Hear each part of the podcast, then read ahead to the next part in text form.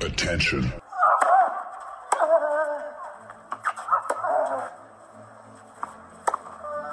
Bitte nehmen Sie schnell Platz, die Spieler sind bereit. Just quiet quickly, please. Für Hallo, da ist der Dominik Diem. Quiet Please, den Tennisnet Podcast. Das verbale Hawkeye für alle Tennisfreunde, denen ein Aufschlag von John Isner nicht schnell genug ist. Hallo, hier ist Roger Federer. Wie tief ist der Sand in Roland Garros? Hallo, ich bin Julia Görges. Was hätte Dominik Thiem erst mit einer beidhändigen Rückhand anstellen können? Hallo, hier ist die Angie Kerber. Und wer bringt unseren Gästen eigentlich das Handtuch? Also, shh, quiet please.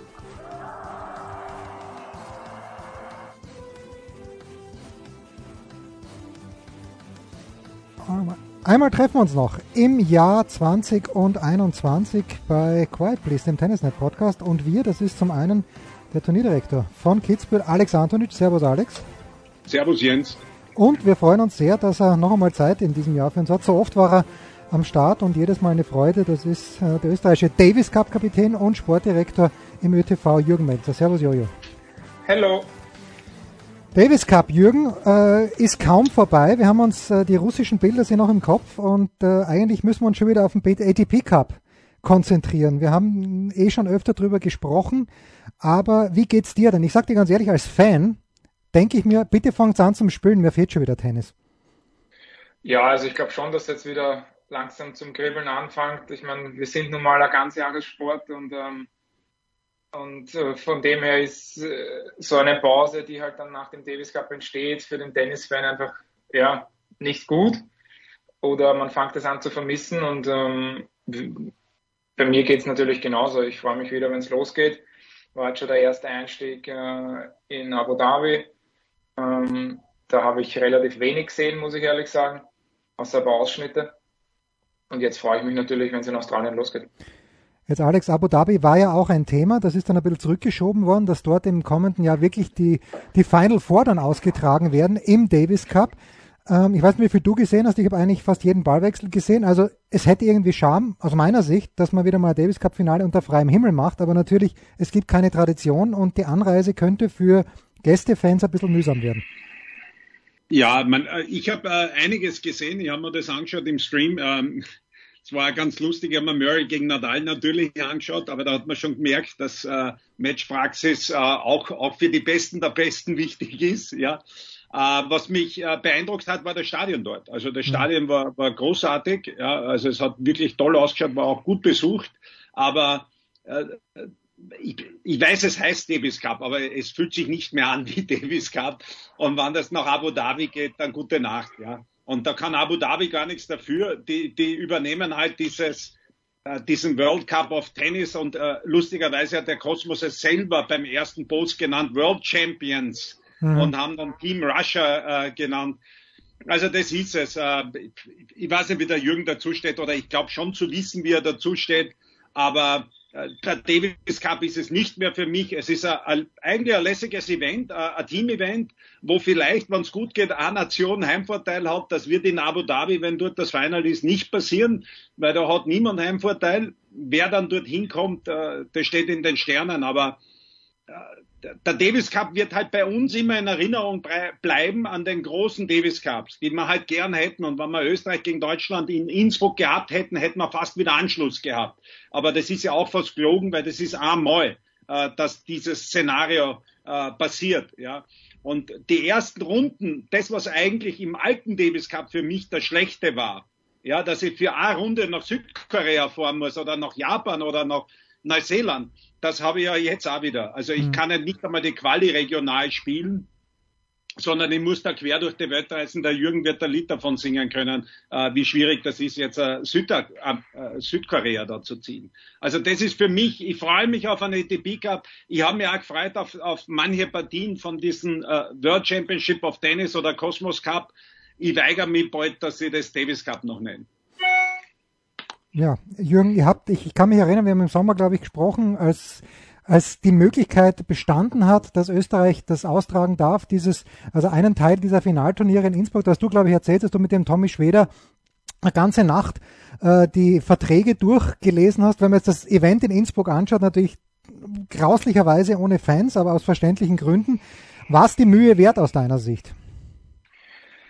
Ja, das ist jetzt schwer zu sagen, wenn wir ohne Fans gespielt haben. Also ich glaube, hätten wir Fans gehabt, ähm, wäre es die Mühe auf alle Fälle wert gewesen. So bleibt halt einfach dieser bittere Beigeschmack, wo du vor ausverkauftem Haus einfach nicht gespielt hast, sondern einfach vor leeren Zuschauerrängen. Und das, wie der alles richtig gesagt hat, eine Partie Österreich-Deutschland zu Hause bei uns ähm, hätte ich mal schon gern geben und die mhm. Stimmung hätte ich mir auch gern geben, aber ich schließe mich da den Worten vom Alex an. Mit Davis Cup haben wir äh, nicht mehr, mehr viel zu tun, weil das ist ja ein World Cup of Tennis oder ähm, einfach diese, diese, den Heimvorteil, den du halt einfach hast oder die Atmosphäre, die entstehen kann, wenn du gegen eine große Nation spielst oder wenn du halt im eigenen Land eine Tennistradition hast und erinnere dich zurück zu Hause äh, gegen Australien, ja. ähm, wo der Dominik gespielt hat. Ich meine, da waren 7000 Leute an drei Tagen da. Ähm, und das war Relegation. Das war richtig. nicht Semifinale World Group oder was. Aber ja. das ist Davis Cup. Und da geht mir jetzt die Ganselhaut auf, wenn ich dran denke. Ähm, wir hätten natürlich das Glück gehabt, dass wir jetzt zwei ähm, Davis Cup Partien gegen Serbien und gegen Deutschland zu Hause gehabt hätten. Ähm, aber eben aufgrund dessen, weil wir uns in diese Bewerbung, Bewerbung so reingehauen haben. Aber wenn du jetzt spielst nächstes Jahr gegen Schieß mich tot Belgien ähm, in Turin, ja.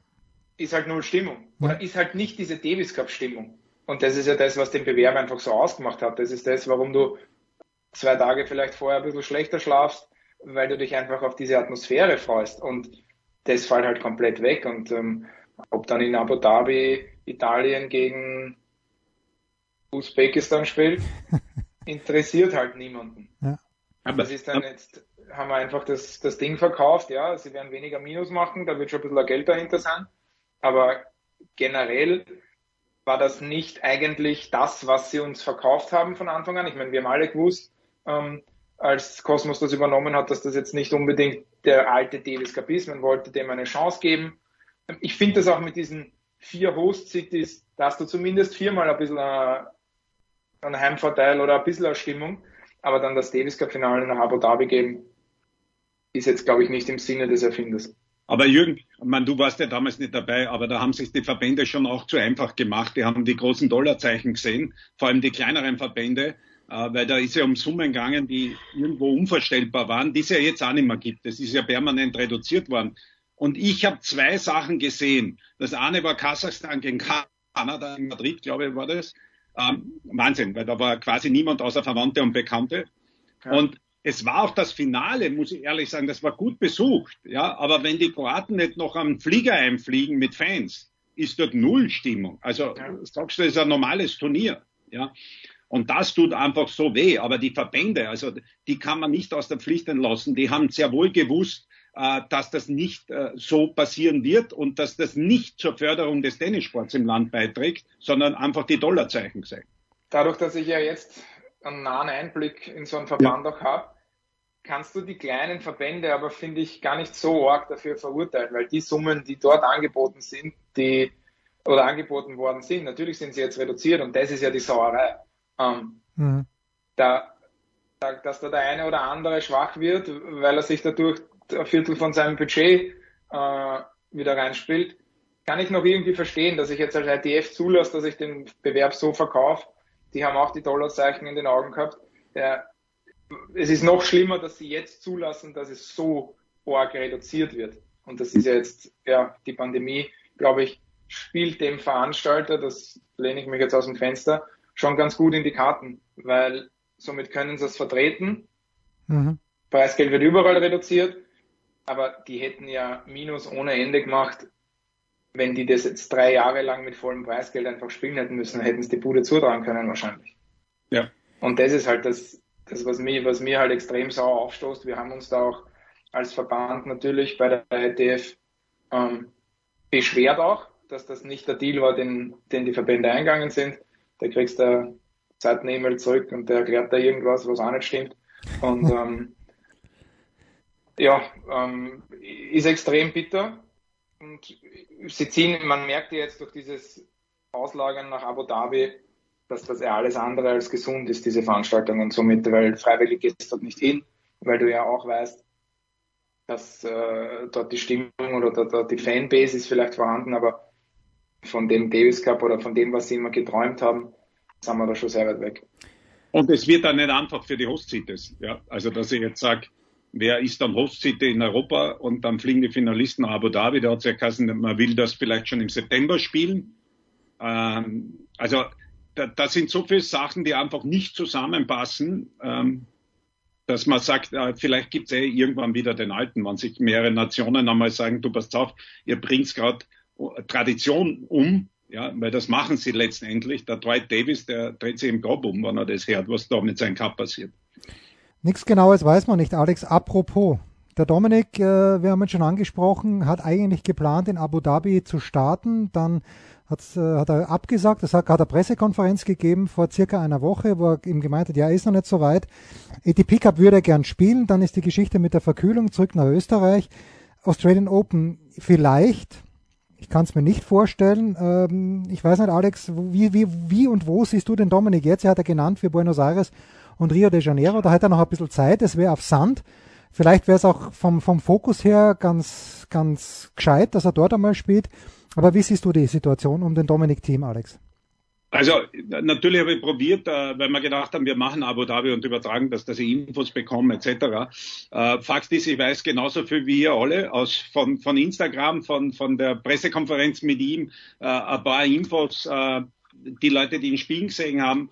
Äh, Fakt ist, dass er selber sagt, er ist noch nicht so weit. Was, was ich jetzt nur äh, mutmaßen kann, ich weiß nicht, tut ihm was weh noch? was er ja äh, verneint, sondern er braucht noch, er hat eine Blockade.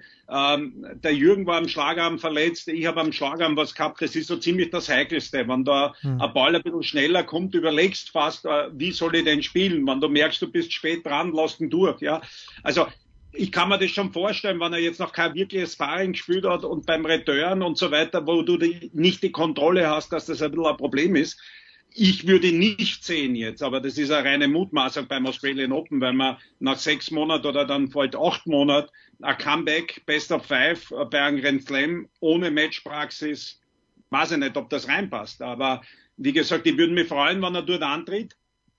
Äh, persönlich äh, denke ich mal, die, die, werden jetzt eh im Team sprechen, vielleicht noch ein paar Tests machen, schauen, wie weit er ist, äh, weil ich schon glaube, dass er jetzt wieder gerne Tennis spielen würde. Das ist ja ein großer Unterschied, ob ich nicht spielen will oder nicht spielen kann. Mhm. Ja, am Anfang wollte er vielleicht nicht und jetzt kann er nicht. Ja, aber wie gesagt, das sind Mutmaßungen, das kann er, wenn überhaupt, nur selber beantworten. Ja. Jetzt hat äh, Alex, ganz kurz noch bei dir zu bleiben, weil da möchte ich den Jürgen äh, nicht in Bedrängnis bringen, aber dein alter Kumpel Thomas Muster hat irgendwie schon, er hat ihn natürlich gelobt, den Dominik äh, auf Servus TV, zu Recht auch, aber hat auch gesagt, sinngemäß, naja, der Dominik scheint jetzt irgendwie nicht, nicht geil genug zu sein aufs Tennisspielen. Er lässt sich zu viel Zeit. Kannst du der Kritik oder der Anmerkung vom Tom was abgewinnen? Ja, ich weiß, dass das äh, jetzt manchmal natürlich so rüberkommt, weil er möchte spielen, dann spielt er doch nicht, ja, dann kündigt er wieder an. Aber glaubst du, dass er das gern macht? Ja, natürlich möchte er spielen, ja. Hm. Ähm, das, dass er sich gewöhnen muss, nur mit Schmerzen zu spielen, das ist, man, das ist dumm, ja. Aber aber Fakt ist, äh, er sollte schon vernünftig aussehen und ich glaube, es macht null Sinn, dass ich da zu früh beginne, gerade mit einem Handgelenk. Ja? Hm. Also das macht gar keinen Sinn. Äh, wie gesagt, er redet selber, dass er noch eine Blockade hat, da voll durchzuziehen oder draufzugehen und das braucht er. Ähm, ja, es ist jeder natürlich enttäuscht, wenn er Comeback und dann freut man sich schon, will schauen, wie weit ist er. Genauso wie jeder Tennisfreak geschaut hat, wie schaut's mit dem Nadal aus, ja. Äh, Comeback will man das einfach sehen und man will ihn spielen sehen. Aber realistisch glaube ich schon, dass er, dass er Richtung Sandplatzsaison, da wird er äh, seine Form ausrichten und da werden wir auch wieder mit einem an Dominik rechnen können. Vielleicht noch nicht, dass er um die ganz großen Titel mitspielt, aber da wird er für jeden, also es wird keiner mehr gern gegen Dominik spielen. Ich halte da nichts davon, dass er jetzt drei Jahre oder was braucht, bis er wieder der Alte sein kann. Mhm. Also das glaube ich auch nicht. Gut, da warten wir auf den Dominik, aber Jürgen, der ATP Cup, äh, haben wir ja schon gesagt, steht an und zwar, Moment, wir schreiben heute den, was haben wir heute, den 22. Dezember, sprich in zehn Tagen geht's los und der Dominik spielt nicht mit, der Dennis wird dann einspielen, vielleicht Juri an zwei, vielleicht aber auch Luki Miedler an zwei, werden wir mal schauen. Wie ist denn die Betreuungslage? Weil ich glaube, unsere Hörer wissen das, aber es ist ja so, dass die Nummer eins eigentlich dann den Teamchef bestellen darf. Also der ÖTV hat damit nichts zu tun, aber kann sein, Jürgen, dass wir dich möglicherweise in Sydney sehen. Ich glaube, der Jürgen hat sofort aufgezeigt am 1. Jänner. ja, warum nicht? Sommer, Sommer. Ähm, na, so einfach ist das ja auch nicht, weil du ja mittlerweile, ich glaube, du hast dich sogar Ende November oder Anfang Dezember für ein Visum da anmelden müssen, hm, okay. dass du da, ich kann jetzt nicht heute entscheiden, dass ich am 2. Jänner dorthin fliege, das geht sich nicht aus.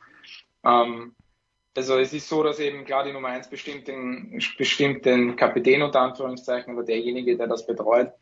Ähm, ob der Juri mitspielen kann, weiß ich nicht, weil er hat originell, also eben am Anfang nicht genannt. Ja. Also weiß ich jetzt nicht, ob durch den Ausfall vom Domi da jetzt jemand nachnennen darf. Würde mich auch wundern, muss ich ehrlich sagen, aber vielleicht gibt es diese Regel. Ähm, klar, aber ich, ich glaube, es war eher das Problem, dass ein Adelaide genannt war, wobei ich das nicht als Problem sehe, was mir der Novak erzählt hat, weil in Adelaide war er noch nicht einmal in der Quali zu dem Zeitpunkt, ja. Ja, da haben wir wieder diese verdammten Regeln, die es halt bei uns gibt, wenn du bei irgendeinem Turnier rausziehst, ähm, darfst nirgendwo anders spielen. Ich, ich, ich weiß es nicht. Okay. Fakt ist, dass er halt für den ATP Cup nicht genannt hat. Und dadurch, dass er sein ATP-Turnier zählt, ich hoffe, ich wünsche ihm. Natürlich wäre es cool, wenn, wenn alle, wenn wir da spielen könnten in der bestmöglichen Besetzung, weil es ja einfach auch eine Chance ist für die Burschen dort richtig gute Punkte zu machen bei dem, bei der Gruppe, die sie haben, weil das hängt ja auch davon ab, wie platziert ist dein Gegner, umso mehr Punkte bekommst du dort auch. Aber nein, ich kann definitiv verneinen, ich werde am 2. Jänner ähm, wahrscheinlich in der Südstation. Hat, hat vielleicht auch schöne Seiten, die du, die, die du erst finden musst. Vielleicht. Wie schaut's, Jürgen, äh, wenn der Luki Miedler angesprochen wurde? Der hat ja mit dem Alexander Erler extrem stark Doppel gespielt. Im Herbst, jetzt wissen wir, Ole Marach ist beim ATP Cup noch dabei. Dann ist ja eigentlich der Davis Cup nicht so weit dahinter. Ähm, ist das für dich perspektivisch, sind die zusammen ein Doppel? Ist einer von den beiden ein Doppelkandidat? Es gibt auch noch den Tristan Weißborn. Äh, der Ossi ist noch da. Wie siehst du denn die Zukunft, die mittelfristige im Doppel im österreichischen Team? Ja, ich habe schon die eine oder andere Minute über das Thema nachgedacht. Also, mhm. und da gibt's jetzt nicht eine, eine perfekte Lösung, wo ich jetzt sage, das ist das, das ist ein, ein No-Brainer, das ist die, die spielen. Auf der einen Seite spricht natürlich was dafür, dass, ähm, dass äh, Midler Erler als eingespieltes Doppel ähm, spielen. Auf der anderen Seite hast du jemanden, der jetzt jahrelang eigentlich in den ersten 50 standen ist mit Mosse und verdammt viel Erfahrung mitbringt, kann ich mir auch gut überlegen, dass ich einen von den Zweien ähm, dann neben Mosse hinstelle. Mhm. Ähm, einfach um, das wird eine verdammt wichtige Partie werden dort. Also wenn es da 1-1 steht oder so am ersten Tag, ähm, dann fangen wir am, am, zweiten Tag im Doppel an und dann ist das schon ein Schlüsselmatch. Ähm, deshalb da vielleicht auch zwei ganz frische reinzuwerfen, die das noch nie gespielt haben. Muss ich mir überlegen. Ich möchte jetzt einmal schauen, wie die alle, wie die alle spielen in den ersten, in den ersten zwei Monaten. Das ist jetzt zum Glück keine Entscheidung, die ich jetzt treffen muss, sondern ähm, mir das in den nächsten Wochen eben einfach auch anschauen kann. Vielleicht kommt auch das Doppel Miedler Oswald beim ATP Cup mal zustande, mhm. ähm, damit man sich das anschauen kann. Aber da gibt es für mich noch nicht einmal eine Tendenz. Da gibt es viele Überlegungen, aber definitiv von einer finalen Entscheidung bin ich noch weit weg. Aber der Marek ist mittlerweile definitiv aus nach dem Australian Open, oder? Er hat gesagt, er hört auf, er, er ich glaube, für den Olli ist jetzt auch mal, wie, wie findet der ATP Cup statt, wie, wie, wer spielt da, wie spielen die und ähm, dann möchte ich auch schauen, einfach wie präsentiert sich der noch in den ersten Wochen. Natürlich ist jetzt, lass den Olli nochmal in Australien gut spielen, ähm, was immer möglich ist, ist ja auch noch eine Option, ähm, da noch einmal auf ein routiniertes Doppel zu setzen, um, um, um da vielleicht den Nervositätsfaktor ein bisschen rauszunehmen. Aber ähm, der Olli hat gesagt, er, er würde bereitstehen, ähm, sollte, sollte Not am Mann sein. Die Grundplanung passiert jetzt mal ohne Olli. Gut, und dann haben wir noch ein erfreuliches Thema. Also ich sitze da in Deutschland und Alexander Zverev ist vor ein paar Tagen zum deutschen Sportler des Jahres 2021 gewählt worden. Da hat der Olympiasieg natürlich mitgeholfen. Jürgen, du warst 2010 Österreichs Sportler des Jahres. Äh, was hat dir das da, jetzt auch elf Jahre später, was hat dir so eine Ehrung bedeutet? Ja, man realisiert es erst eigentlich dann Jahre später. Ähm, klar, in dem Jahr war alles unglaublich. Die Erfolge waren da, Turniersiege waren da, French Open Semi, Wimbledon gewonnen. Ähm, aber in Wahrheit, retrospektiv ist es jetzt viel schöner oder bedeutet dir einfach viel mehr, wenn du auch siehst, wie wenig Tennisspieler oder wie lange auch der Tommy dafür braucht hat. Mhm. Ähm, das ist einfach ja was, was Besonderes und der, der, der Pokal hat auch einen, einen schönen Platz im Wohnzimmer bei uns zu Hause. Ich habe wenige Pokale stehen, aber das ist definitiv einer davon, wo ich äh, das eine oder andere Mal hinschaue und äh, mit Stolz auch auf diese Ehrung zurückblicke. Der Alex war ja live dabei. Die, die Bedeutung habe ich schon fast mehr mitgekriegt, weil ich so eine Gänsehaut gehabt habe.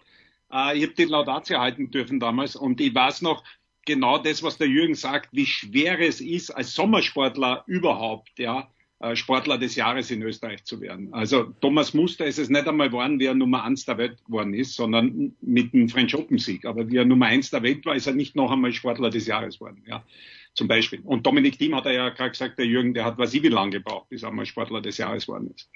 Ja, aber man kann, das ist natürlich eine schwierige Situation äh, gegen den Hirscher jedes Mal, weil natürlich der Hirscher so präsent ist auch in Österreich, aber äh, schön, dass das der Domi geschafft hat dann an der Stelle. Alex, glaubst du, also in Deutschland ist auch immer die Rede, die äh, Eishockey-Nationalmannschaft gewinnt in, wo war es die letzte, in Pyeongchang gewinnen sie Silber, jetzt kommt der große Eishockey-Boom. Jetzt denken vielleicht manche Leute, es wäre, für hier Sportler des Jahres, jetzt gibt es einen ganz, ganz großen Tennisboom. Glaubst du an so einen Zusammenhang? Naja, Punkt eins, es gibt ja schon einen Tennisboom. Also es gibt in Österreich, hat er früher begonnen durch Dominik Thiem und ist verstärkt worden durch Covid muss man ganz offen sagen, weil viele Mannschaftssportarten lange nicht gegangen sind, sind einige äh, Kicker, Hobbykicker und so weiter, die sind auf einmal wieder aufs Tennis gekommen, weil Tennis fast in war oder in war. Und in Deutschland ist der Trend auch darüber gekommen, dass einfach vieles nicht möglich war.